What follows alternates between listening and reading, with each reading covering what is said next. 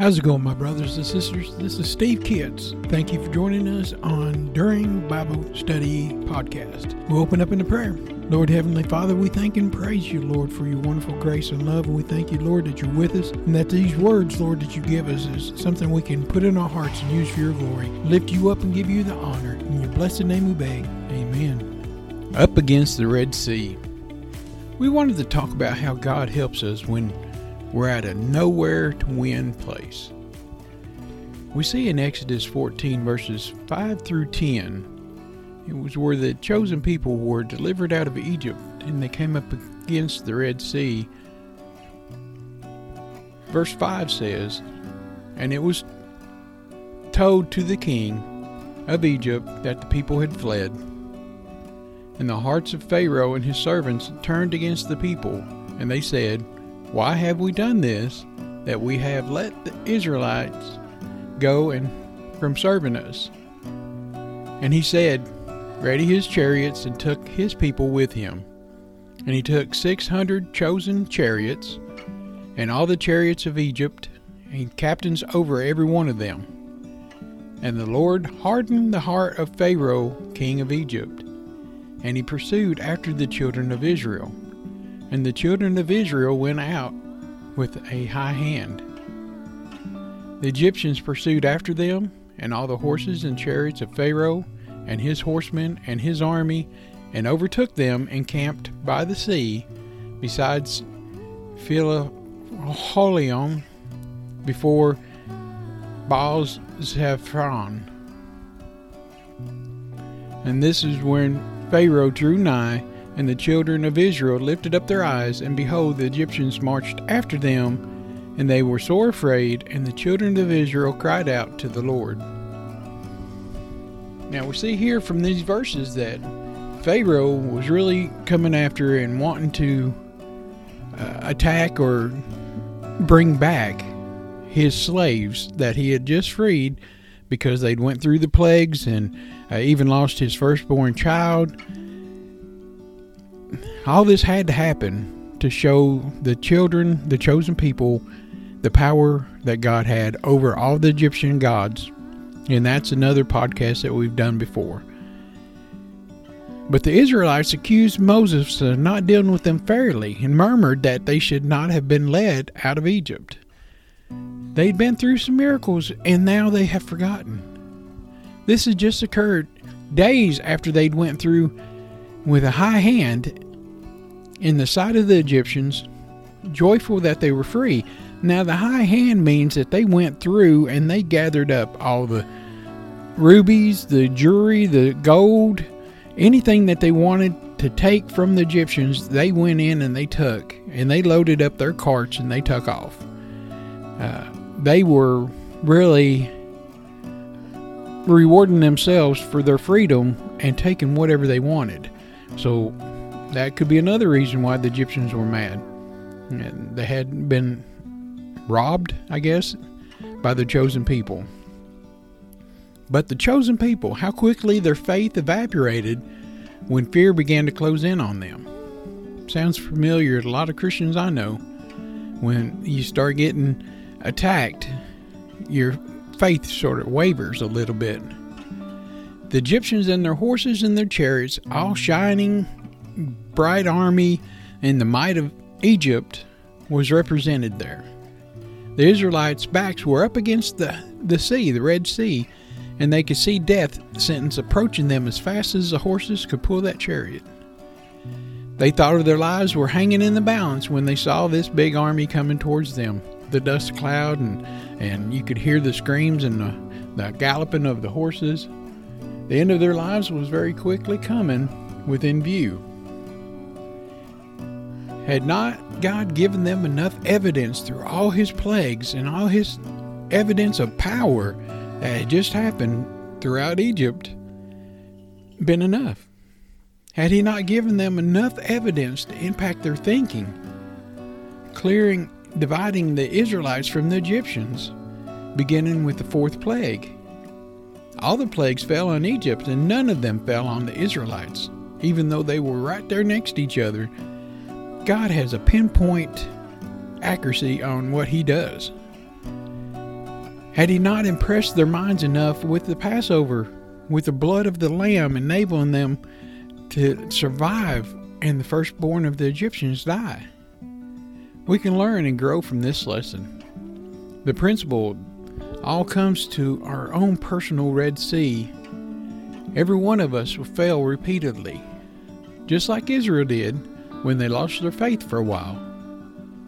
What we go through when we come up against our own personal Red Sea is very similar to what Israel went through. God rescued and chastised them, but He didn't dump them, He didn't leave them. God is still with them, even when they leave Him. He still blessed them and showed them that He was there for them when they were ready to come back. God's ready for you too. Anytime you fail, don't think that your failure is greater than His love. We have that same wonderful love that God has for everybody. He doesn't leave. We have to believe in His power. He shows us that He will continue to work patiently with us, just as a teacher continues to work with a student that has fallen behind, even though some fail and rarely do well at all. A teacher is faced with the same principle that we're involved in with God. A teacher doesn't want the student to fail. So they use all their time and energy and efforts to encourage and instruct so that who is failing can turn it all around or catch a vision and begin to apply the right teachings. God thinks of time in the same way a teacher does. There's still time to catch this person's interest and turn things around. Therefore, God gave the Israelites 40 years to learn better lessons in the wilderness. And I wanted to point out, too, most everyone, well, every one of these slaves that was released from Egypt, that's the only thing they had known, being a slave. God had to change their mindset that they were no longer slaves but a free people. That's a hard thing to do because a lot of people get stuck in that same rut of where they are, what they're doing, and they don't think that they're better than what they are at that moment. But God sees the wealth in somebody, the, the good in somebody, the what you can be and what he wants to help you to be. You can be greater than your situation. You just have to have faith in God and let him lead you in the right direction. And this is really justified in Hebrews 11 29, and it tells us by faith they passed through the Red Sea as by dry land, which the Egyptians, assaying to do, were drowned. This shows us that the people did recover their faith in time to go through the Red Sea.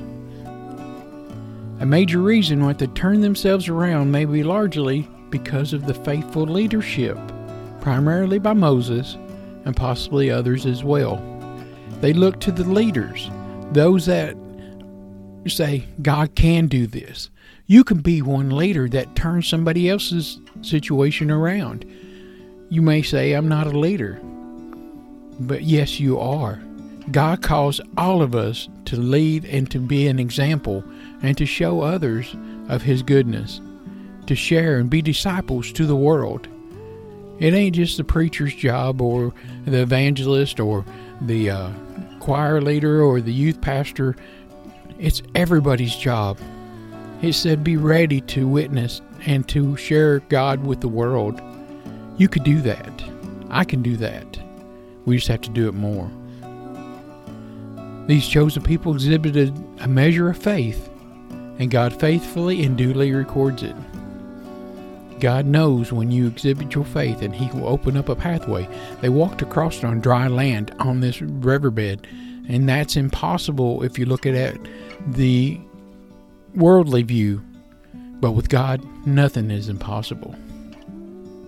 This ought to encourage those of us who fail from time to time. Many times our faith has we have failed God, but God patiently waits to continue to work with us until we come back to Him.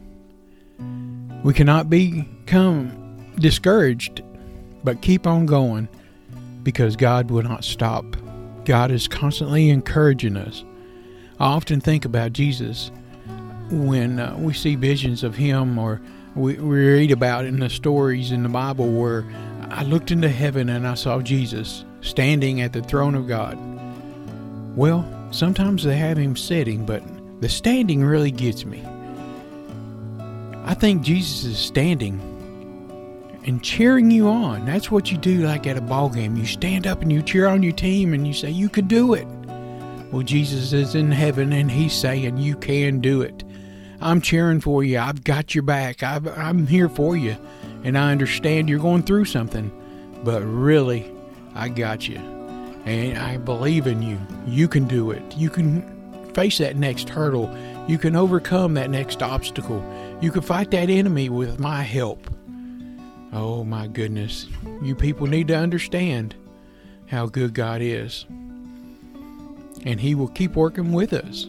He'll keep taking our challenges and, and helping us through them. It's like David, when he faced Goliath, he didn't face Goliath because he just now realized God was with him. He knew God was with him when he faced the lion and the bear and all the other things he knew that God could take him through that battle. Well, we have Goliath standing in front of us at times, and sometimes we have the lion and the bear. But with God's help and His training, and we got to believe that He has got us to this point for a reason that we can overcome. Well, we're going to go ahead and close in a prayer. And I thank you for this message. When you're up against something, know that God's with you. Have faith that He will take you through it and you can walk through on dry land. Lord Heavenly Father, we thank and praise you. We lift you up, Lord. And we, we know, Lord, that you're with us. We know that you have us here for a reason, for a purpose. And use us the way you want to use us. Give us the guidance and understanding, Lord, that we can get through any obstacle with your help. We thank and praise you, Lord, and we lift you up. In your blessed name, amen. I want to take a minute to talk to you about Buzzsprout. Today is a great day to start your own podcast. Whether you're looking for a new market or a channel, may I suggest that you share your thoughts and your ideas with the world? And it's just so fun to have a talk show Podcasting is very easy, inexpensive, and a fun way to expand your reach online. Buzzsprout is hands down the easiest and best way to launch, promote, and track your podcast. Your show can be online and listed in major podcast directories like Apple Podcasts, Spotify, Google Podcasts, iHeartRadio, and many more within minutes of finishing each recording. Podcasting isn't hard when you have the right partners. And a team that they have at Buzzsprout is passionate in helping you succeed. They want you to succeed. Join with over 100,000 podcasters already using Buzzsprout to get their message out to the world. Let's go ahead and create something together. God bless you. Let me tell you about a new product that you probably need to go check out. It's called Talking Jesus Doll at JesusDoll.com. If you use my promo code SteveKids at checkout, they'll give you an extra 10% off. With all the woke culture going out affecting kids with cartoons and toys, they're trying to separate your kids and your grandkids from the family and from God. I recommend that you introduce Jesus to your kids as early as possible. That's why we're partnering with the Talking Jesus Doll. It's a plush doll that talks. When you squeeze the hand, it speaks 10 phrases that Jesus said in the Bible, from the Lord's Prayer to John 3:16 and everything in between. With everything that's going on, it's important to introduce our children to the love and the lessons that Jesus had for many years. I love this product and so does everyone else. The reviews are amazing and kids are learning the Bible verses and using the doll to minister to others. If you have kids, grandkids, nieces, and nephews, this is a perfect gift for them. It could be for Easter, birthdays, and even Christmas. Teach your kids about the Lord. Go to JesusDoll.com and use the promo code SteveKids for 10% off. And God bless you.